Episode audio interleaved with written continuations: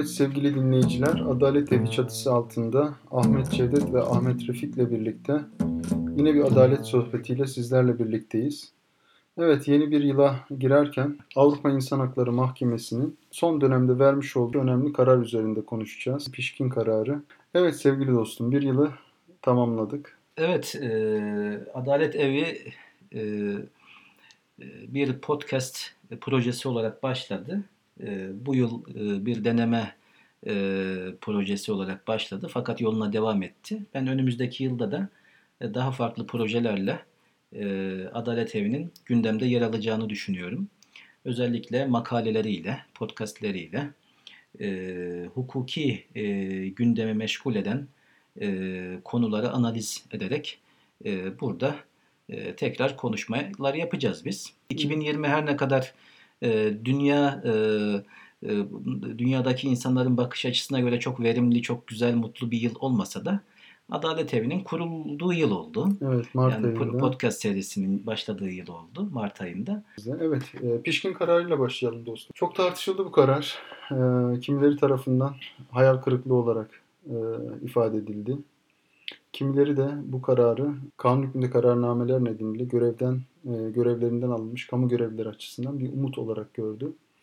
Evet sen nasıl bakıyorsun pişkin kararına? Pişkin kararından ne anlamamız gerekiyor? Ee, evet e, Avrupa İnsan Hakları Mahkemesi yılın bitimine yakın birer hafta arayla iki tane önemli karar verdi. E, ikisi de Türkiye ile alakalı.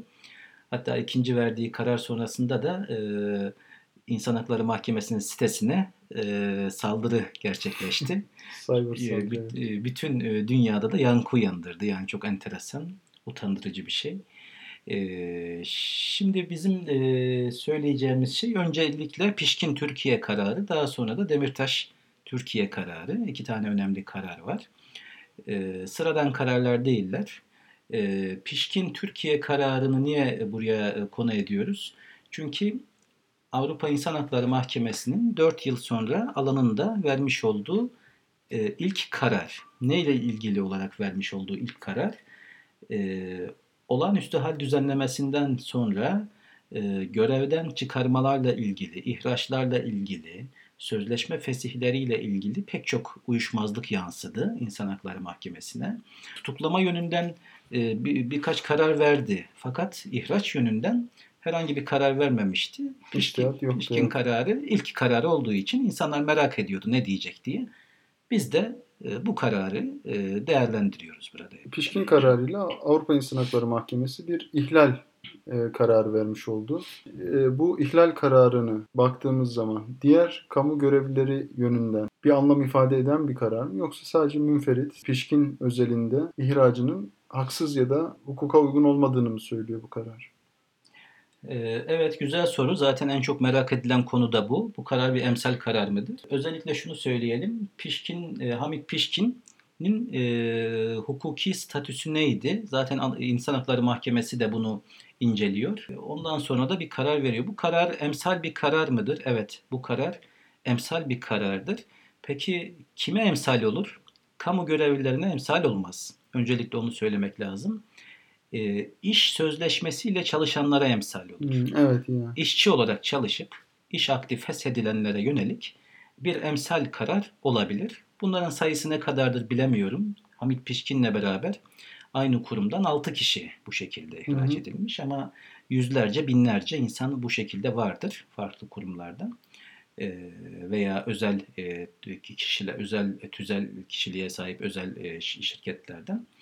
E, o sebeple e, önem arz ediyor. Daha çok işçiler için önem arz eden bir karar bu. Diğer kamu görevlileri açısından da ışık gösterici bir karar olabilir. Evet çok doğru. E, emsal bir karar kamu görevlileri için emsal bir karar değil.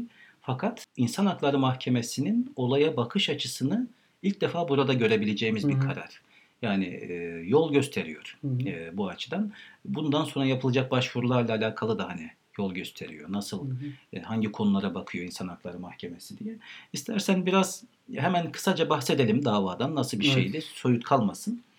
E, Hamit Pişkin e, bir işçi. Nerede çalışıyor? Ankara e, Kalkınma Ajansı diye bir ajansta çalışıyor. Bu bir aslında devlet kurumu. E, ama e, devlet kurumu derken kamu tüzel kişiliği var. E, fakat elemanlarını yani personelini hep iş sözleşmesiyle çalıştıran bir yer. Özel hukuk sözleşmesiyle. Hı hı. Yani bunların personeli işçi statüsünde. Hı hı. Kamu görevlisi, e, kamu işçisi diyelim biraz da bunlara yani. Hı hı. Zaten İnsan Hakları Mahkemesi de bunlar memur mudur değil midir şeyini de yapıyor. Ee, uzman olarak çalışıyordu Hamit Pişkin. 2010 yılında buraya başlamış. Ee, yani burada özel hukuk kurallarına tabi olarak çalışıyordu. Kamu hukuku kuralına göre değil. Hı hı. Ee, her ne kadar bu e, ajansın kamu tüzel kişiliği olsa da personel rejimi bu şekilde. Kalkınma Ajansı kalkınmaya yönelik e, çalışmalar, projeler hazırlıyor. E, tabii bu ajans bir kanuna dayanıyor ve Cumhurbaşkanlığı kararnamesi var 4 sayılı. Ona dayanıyor. Oradaki kurumlardan bir tanesi. E, yönetim kurulu var e, Kalkınma Ajansı'nın. Yönetim kurulu il valisi başkanlığında toplanıyor. Belediye başkanları, işte e, il genel meclisi başkanı, e, sanayi odası başkanları, ticaret odası başkanları hepsinden oluşan kaç kişi varsa e, böyle üst düzey bir yönetim kurulu yani. Kalkınma ajansı yani. Her ilde yok. İşte Ankara'da var mesela. Ba- Başka illerde de bazı illerde var. Hangi ilde kurulacağına Cumhurbaşkanı karar veriyor. Personeli de e, bu şekilde işçi olarak statüsünde çalışıyor. Hamit Pişkin burada uzman olarak çalışıyordu. E, tabii 15 Temmuz'daki darbeden sonra e, 26 Temmuz'da yani kaç gün oluyor? 11 gün sonra yönetim kurulu toplanıyor. Ankara Kalkınma. Ajansı'nın Ankara Valisi Başkanlığında yönetim kurulu toplanıyor ve Hamit Pişkin'le beraber 6 kişiyi ihraç ediyorlar. Diyorlar ki bunların terör örgütüyle e, irtibatı, iltisakı veya üyeliği var hı. diye bu şekilde bir ihraç kararı veriyorlar. E, olay böyle başlıyor. Yani ihraçla beraber bütün silsile bu şekilde başlıyor. E, tabii Hamit Pişkin e, normalde kamu görevlisi olsaydı e, o hal inceleme komisyonuna e, başvurması lazımdı. Hı hı. Fakat işçi olduğu için aslında biraz e, hukuki yollara açık oluyor. Daha hızlı. Daha hızlı olmuş oluyor. Avrupa Ankara e. Ankara'daki iş mahkemesine müracaat edebiliyor yani. Hı hı. Zaten e, İnsan Hakları Mahkemesi de bunu e, kararında belirtiyor. Diyor ki hukuki yollar açık diyor bu adama yani diyor Evet. vatandaşa. E, doğru söylüyor. Ankara'daki iş mahkemesine müracaat ediyor ve diyor ki beni işime iade edin. Talebi bu ve tazminat ödeyin bana. Çünkü Hı. beni haksız yere işten attınız. Hı hı. E, gerekçesi de şu.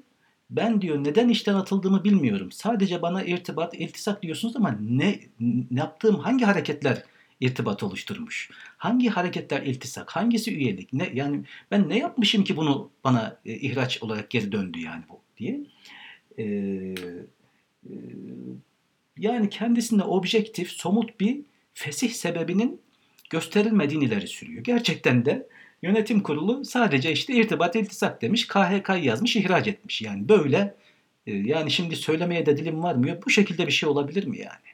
Evet. Hani koskoca bir e, valinin başkanlığında oluşan bir yönetim kurulu e, KHK'yı yaz ondan sonra e, irtisak, iltisak ve irtibatlıdır de altına da 6 kişinin ismini yaz ihraç et. Hiçbir gerekçe Böyle yok. bir şey yani. Buradan Söyle başlıyor olay yani. Bunları haksız yere ihraç ediyorlar. Yani dolay biz sadece Hamit Pişkin'i biliyoruz tabii ki. Onun haksız ihraç edildiğini bütün dünya duydu. Şimdi İnsan Hakları Mahkemesi yani dünyadaki bu konudaki tek otorite, en yüksek otorite değil mi? E, lehine adamın lehine karar verdi yani. Evet. Dedi ki hiçbir gerekçe sunmadan niye ihraç ediyorsun kardeşim bunu dedi yani. Evet. Yani bunun Türkçesi bu şekilde. Bu söyledi. Evet. İşe iade tazminat davası açıyor iş mahkemesinde.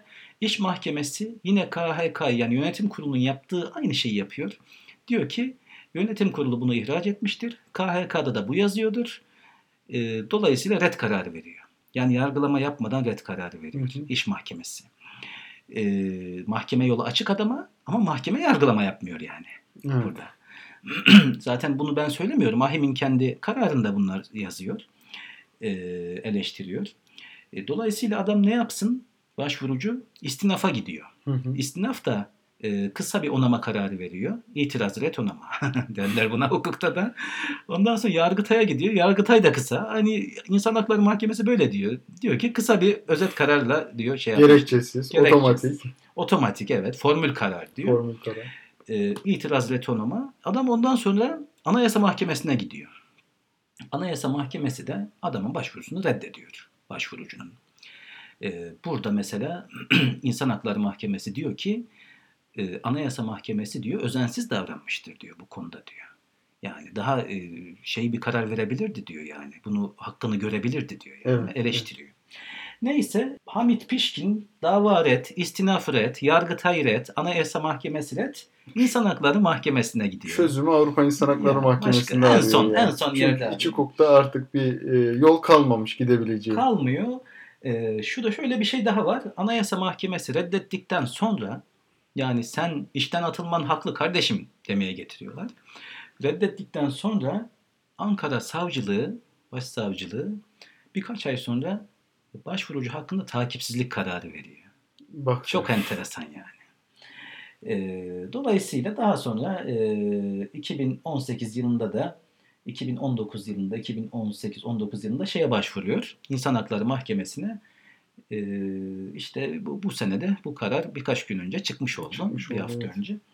Ee, onu biz konuşuyoruz yani. Evet kararda özellikle e, kararı eleştiren e, kesimde en büyük hayal kırıklığı Avrupa İnsan Hakları Mahkemesi yapmış olduğu değerlendirmede ihlal kararında bu olağanüstü hal kanun hükmündeki kararnamelerin kanuniliği üzerinde değil de daha çok başvurucunun sözleşmesinin feshedilmesindeki belirsizlik kavramı üzerinden giderek bir ihlal kararına e, hükmetti. Dolayısıyla da bu kararın nihayet itibariyle Türkiye'deki sorunu çözmeye yeterli olmayacağı yönünde bazı eleştiriler yapıldı. Bu konuda ne düşünüyorsun? Ee, İnsan Hakları Mahkemesi'nin bu kararı önemli. İlk karar olması açısından önemli. Bu işe artık e, karar vermeye başladım ben demesi açısından da önemli. Önemli, evet. Eksiklikleri var mı? Elbette ki var. Bu karar 10 numara bir karar değil. Hı hı. Ama bir ihlal kararı. Yani Evet. lehe bir karar yani bu Evet, karar. evet. Ee, bazıları şunu bekliyor. İnsan Hakları Mahkemesi bir karar versin. Türkiye'deki olayı çözsün. Desin ki mesela o hal düzenlemeleri e, tamamen sakattır desin. Hı hı. Bütün yargılamaları düşsün. Herkes görevine iade edilsin. Bunu bekliyor bu eleştiren arkadaşlar. Hı hı. Bu bir hayal alemi yani. Bu, bu, bu mümkün değil. Niye mümkün değil? Hukuki olarak mümkün. Fakat İnsan Hakları Mahkemesi'nin yargılama pratiğine baktığımız zaman İnsan Hakları Mahkemesi bir siyasi organın bir parçası. Yani e, tabii, tabii ki bir mahkeme, Hı hı. tabii ki bir mahkeme ama siyasi e, e, siyasetten etkilenmeyen bir makam değil. Hı hı. Yani bir ülkenin e, ülkeyi karşısına alarak vermiyor bu kararları. Ve nitekim Türkiye'de bir darbe girişimi var. Sonuç itibariyle Venedik Komisyonu'nun e, yazmış olduğu e, rapora baktığınız zaman ya da işte e, Avrupa İnsan Hakları Mahkemesi'nin kararında e, e, konuyu işleyiş şekline baktığınız zaman üye devletin işte darbe gibi, terör gibi ağır işte e, buhran hallerinde sözleşmeyi askıya alabileceğine ilişkin zaten sözleşmenin kendisine konulmuş bir hüküm var. Tabii. Burada önemli olan kısım üye devletin bunu yaparken yine evrensel hukuk e, prensiplerine bağlı kalarak bunu yapması. Yani burada e, Avrupa İnsan Hakları Mahkemesi ya da konsey Türkiye'nin içinde bulunduğu darbe girişiminin vahametini kabul etmiş durumda. Yani fakat burada problem e, Türkiye Cumhuriyeti Devleti'nin bastırmaya çalıştığı bir darbe girişimi sonucunda kendisini meşruiyetini artık sorgulayacak derecede hukukun dışına çıkarak adeta sivil bir darbe Evet. yaparak hukuku askıya almak suretiyle tamamen keyfi bir rejimin yolunu açması. Yani burada problem olan kısım bu. Nitekim Avrupa İnsan Hakları Mahkemesi kararında bu kısmı değindiğini düşünüyorum ben. Evet. Ee, çok güzel açıkladın.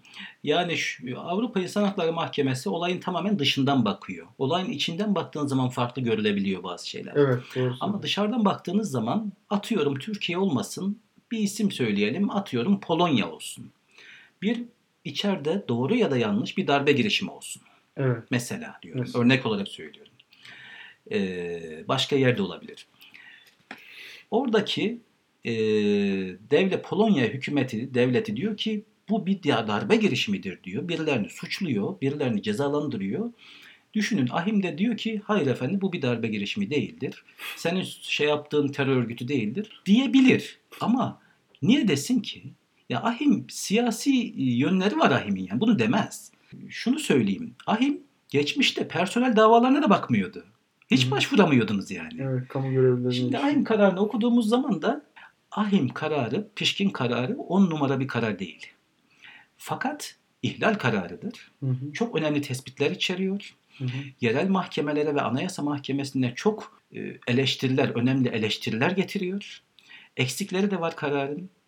E, yapmadığı şeyler var. Onları ben söyleyeceğim şimdi. Venedik Komisyonu'nun Türkiye'deki bu OHAL rejimiyle ilgili olarak hazırladığı görüşler var. Ondan sonra e, Birleşmiş Milletleri İnsan Hakları Komitesi çok önemli. Hı hı. Yani Avrupa'nın da ötesinde Birleşmiş Milletler'in Hı hı. dünya çapında bir örgüt. Ee, onun raporları var. Bu darbe ve sonrasındaki o halle ilgili yargılamalarla Evet. alakalı. Ee, burada konumuz işçi olduğu için Avrupa Sosyal Şartı var. Evet. Ee, Uluslararası Çalışma Örgütü'nün sözleşmesi var. İnsan Hakları Mahkemesi bunlardan da yararlanıyor. Evet. Yani bakıyor ki Venedik Komisyonu ne demiş bu konuda. Çünkü uzman bir komisyon bu konuda. Bilir kişi gibi kullanıyor yani. Hukuku. E, Birleşmiş. Milletler İnsan Hakları Komitesi'nde demiş. Ve üç tane de e, kurumu, derneği e, veya e, isimlerini şöyle söyleyeyim. Uluslararası Af Örgütü, Uluslararası Hukukçular Komisyonu ve Türkiye e, İnsan Hakları Davalarını Destek Projesi. Bu üç tane şeyi, e, projeyi veya kurumu diyelim e, müdahil olarak davaya kabul ediyor. Bu da Evet. önemli bir şey.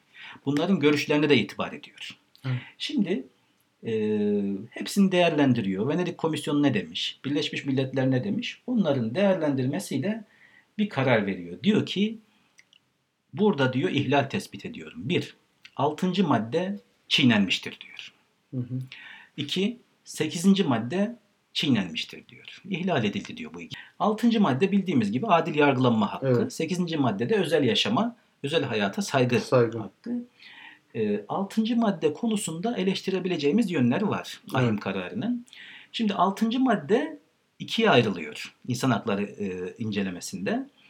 E, cezai yön ve medeni yön diye. Hı hı. Medeni hukuk yönü ve cezai hukuk yönü hangisine giriyor bu dava? Burada e, İnsan Hakları Mahkemesi bu davanın cezai yönü yok diyor. En çok eleştirilen noktalardan biri bu. Cezai görmüyor burayı. Evet. Medeni görüyor. Hı hı. E, Bu biraz çok teknik yani dinleyicileri çok fazla yormayalım. İş akdine yönelik bir değerlendirme yapıyor. Aynen öyle. Doğru mu yapıyor? Bence yanlış yapıyor. Bence olayın cezai yönü de var. Evet. Fakat Ahim'in bu konuda içtihatları tutarlı değil. Yani geçmiş içtihatlarında mesela e, bir asker veya subaya 5 günlük ya da 2 günlük, 5 günlük, 2 günlük hücre hapsi verilmesine bir askere hücre hapsi veriliyor. Bunu cezayı görmemiş mesela. Evet. Veya bir subaya 5 günlük gözaltı, idari gözaltı yapıyorlar. Hı hı. Ee, bunu cezai nitelikte görmüyor mesela. Hı hı. Burada bizim olayımızda bunlara baktığın zaman hiç görülmemesi gerekir. Bir işçiyi işten atılıyor. yani. Aynen öyle.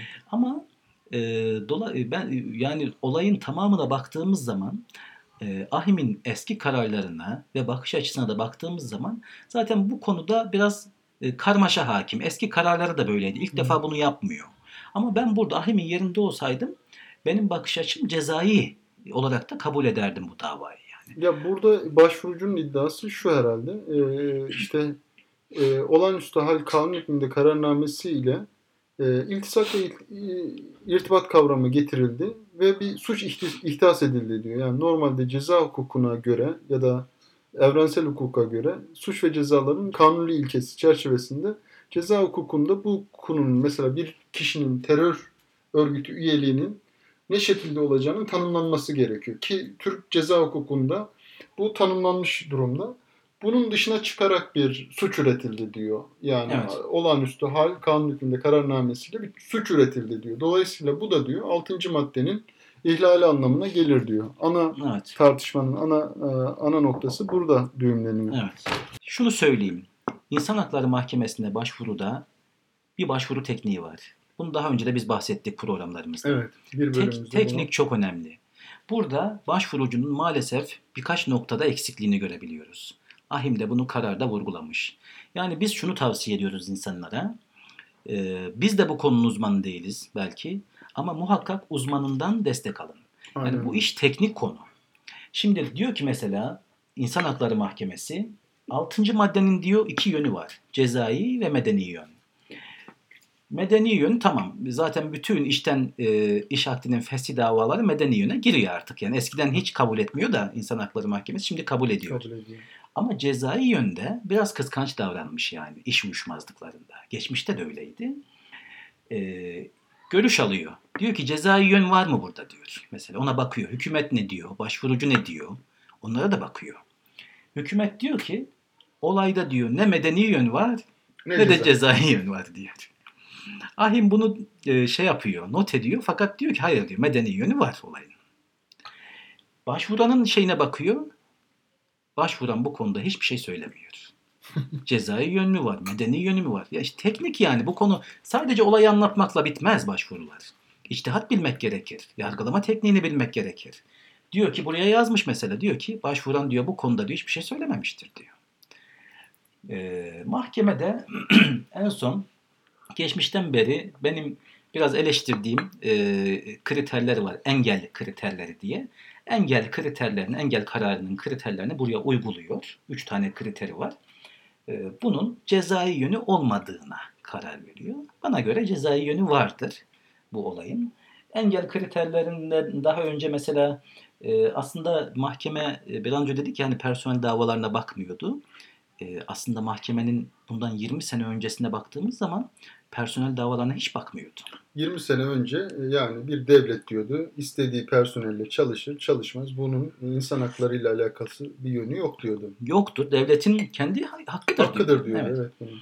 Şimdi e, ilk defa 1999 yılında e, Pellegrin, Pellegrin e. Pellegrin Fransa kararında diyor ki ilk defa personel davalarına bakmaya başlıyor ahim. Bu kararını daha sonra geliştiriyor. E, ne zaman? 2007'de. 2007'de bu bütün insan hakları hukukçularının bildiği Eskelinen kararı var. Hı hı. Eskelinen kararıyla e, buna iş kanunu hükümlerine tabi olarak çalışanları da dahil ediyor buraya. Hmm. Bunlar da artık benim diyor yargılama alanımda diyor. Yani. Eski gelinen kararlarıyla birlikte artık işçiler de Avrupa İnsan Hakları Evet, Mahkemesi'nde evet. E, hak iddia edebiliyorlar. Edebiliyorlar.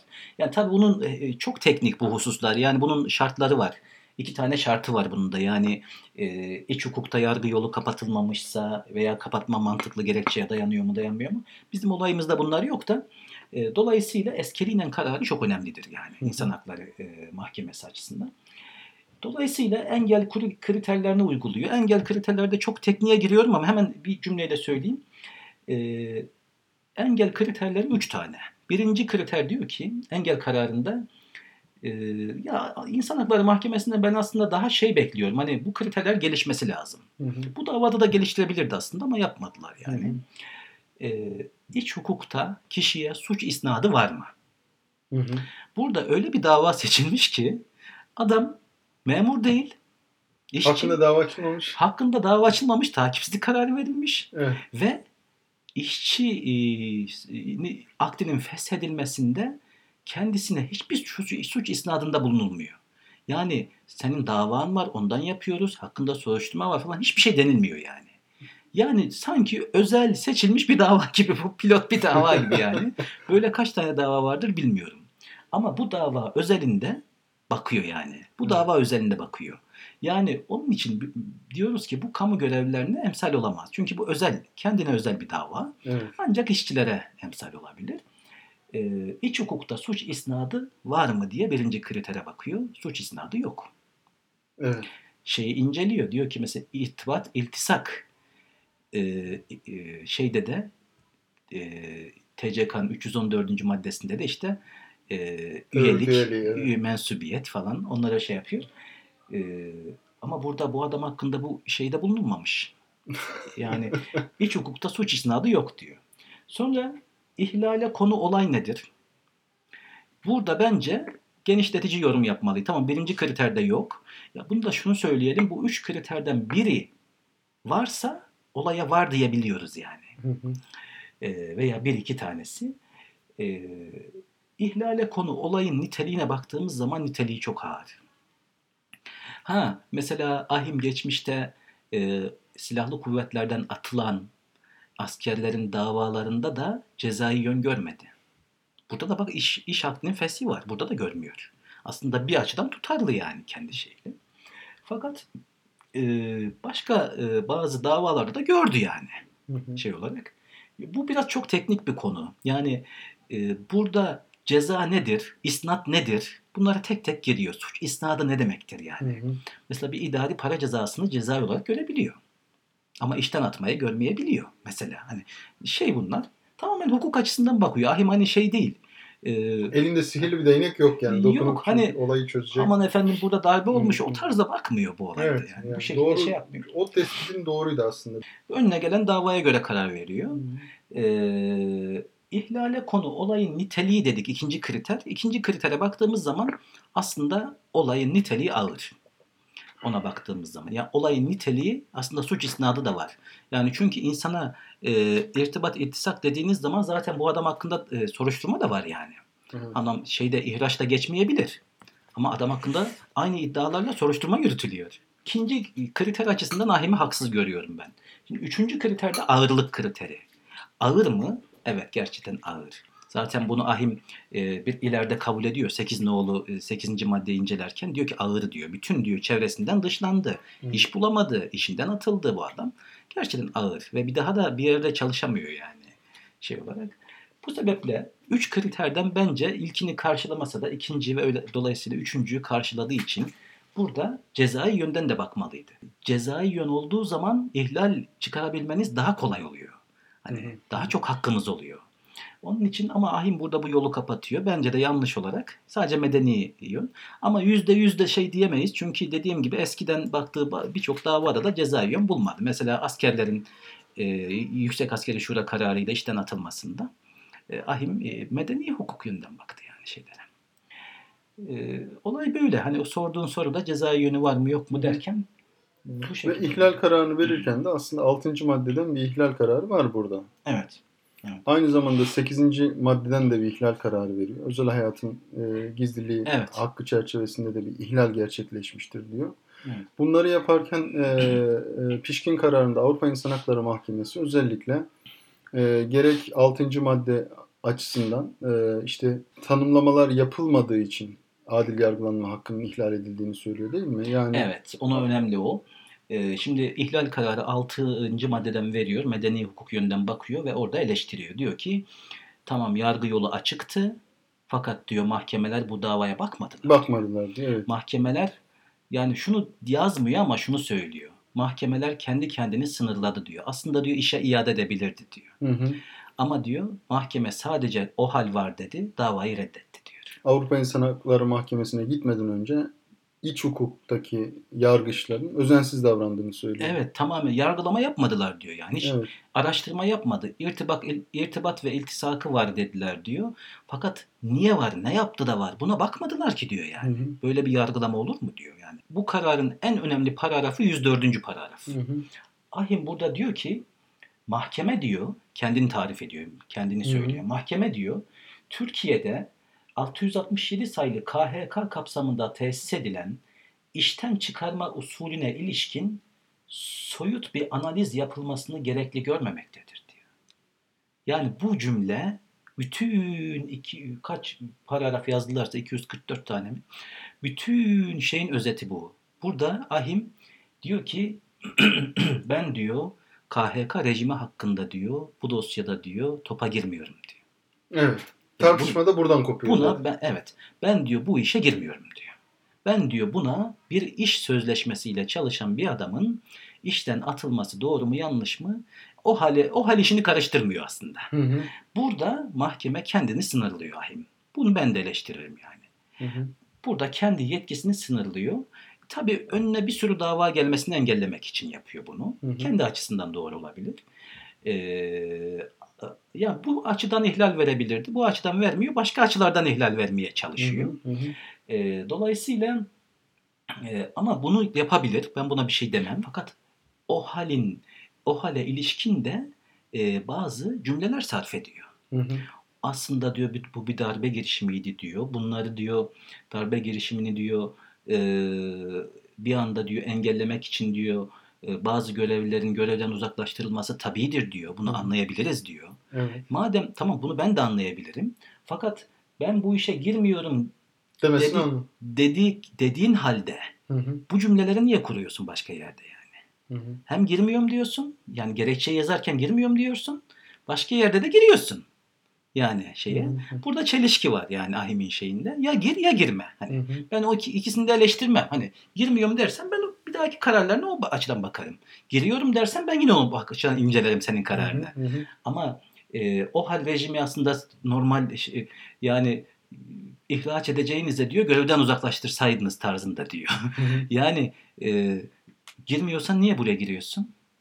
Yani madem sadece iş sözleşmesi açısından bakıyorsun, Hı hı, mahkeme yargılama yapmış mı yapmamış mı buraları niye yazıyorsun? hı hı, Ama giriyorsan niye burada diyorsun ki soyut bir analiz yapmıyorum? Yapıyorsun işte. hı hı. Yani bu bunlar ahime doğru bir yani kalite e, kararın kalitesini düşürüyor bu açıdan. Şunu hiçbir zaman e, gözden ırak tutmamamız gerekiyor. Bu uluslararası bir mahkeme.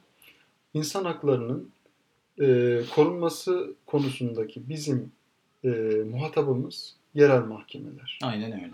ve Anayasa Mahkemesi. Evet. Önce biz yerel mahkememizde ve Anayasa Mahkememizde insan haklarının korunmasına ilişkin mevcut koruma mekanizmalarını bizim üretmemiz gerekiyor. Evet.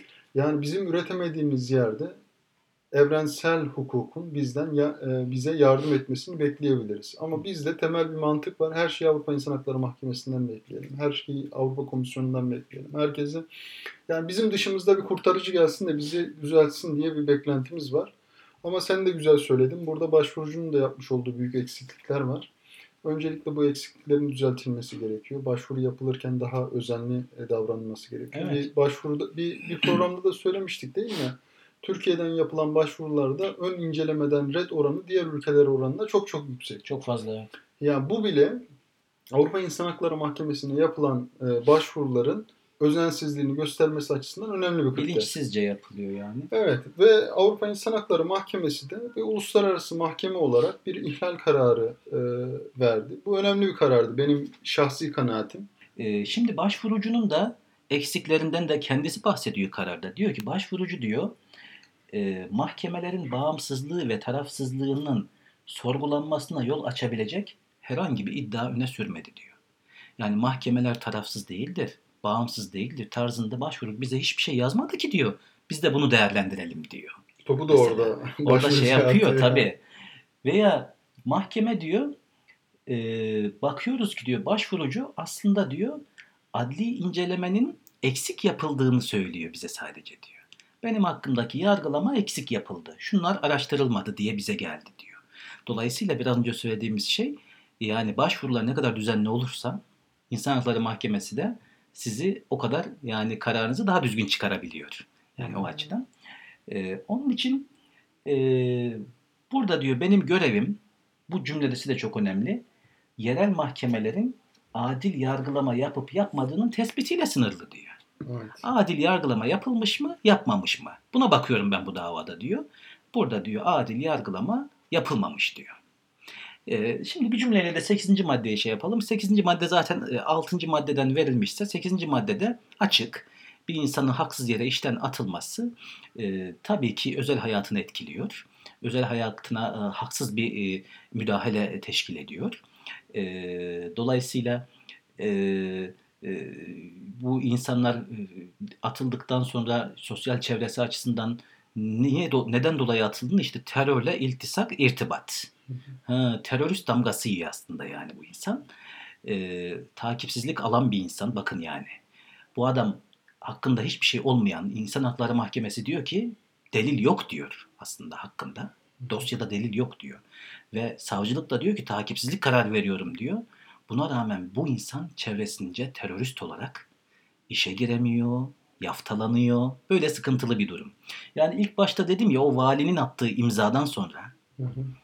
o imzayı atmasalardı o yönetim kurulu bu iş bu aşamalara yani çok insanı etkiliyor. Belki orada 6 kişiyi ihraç ediyor ama 60 kişi belki 100 kişi ailesini düşündüğünüz zaman etkiliyor yani burada. Haksız yere mesela.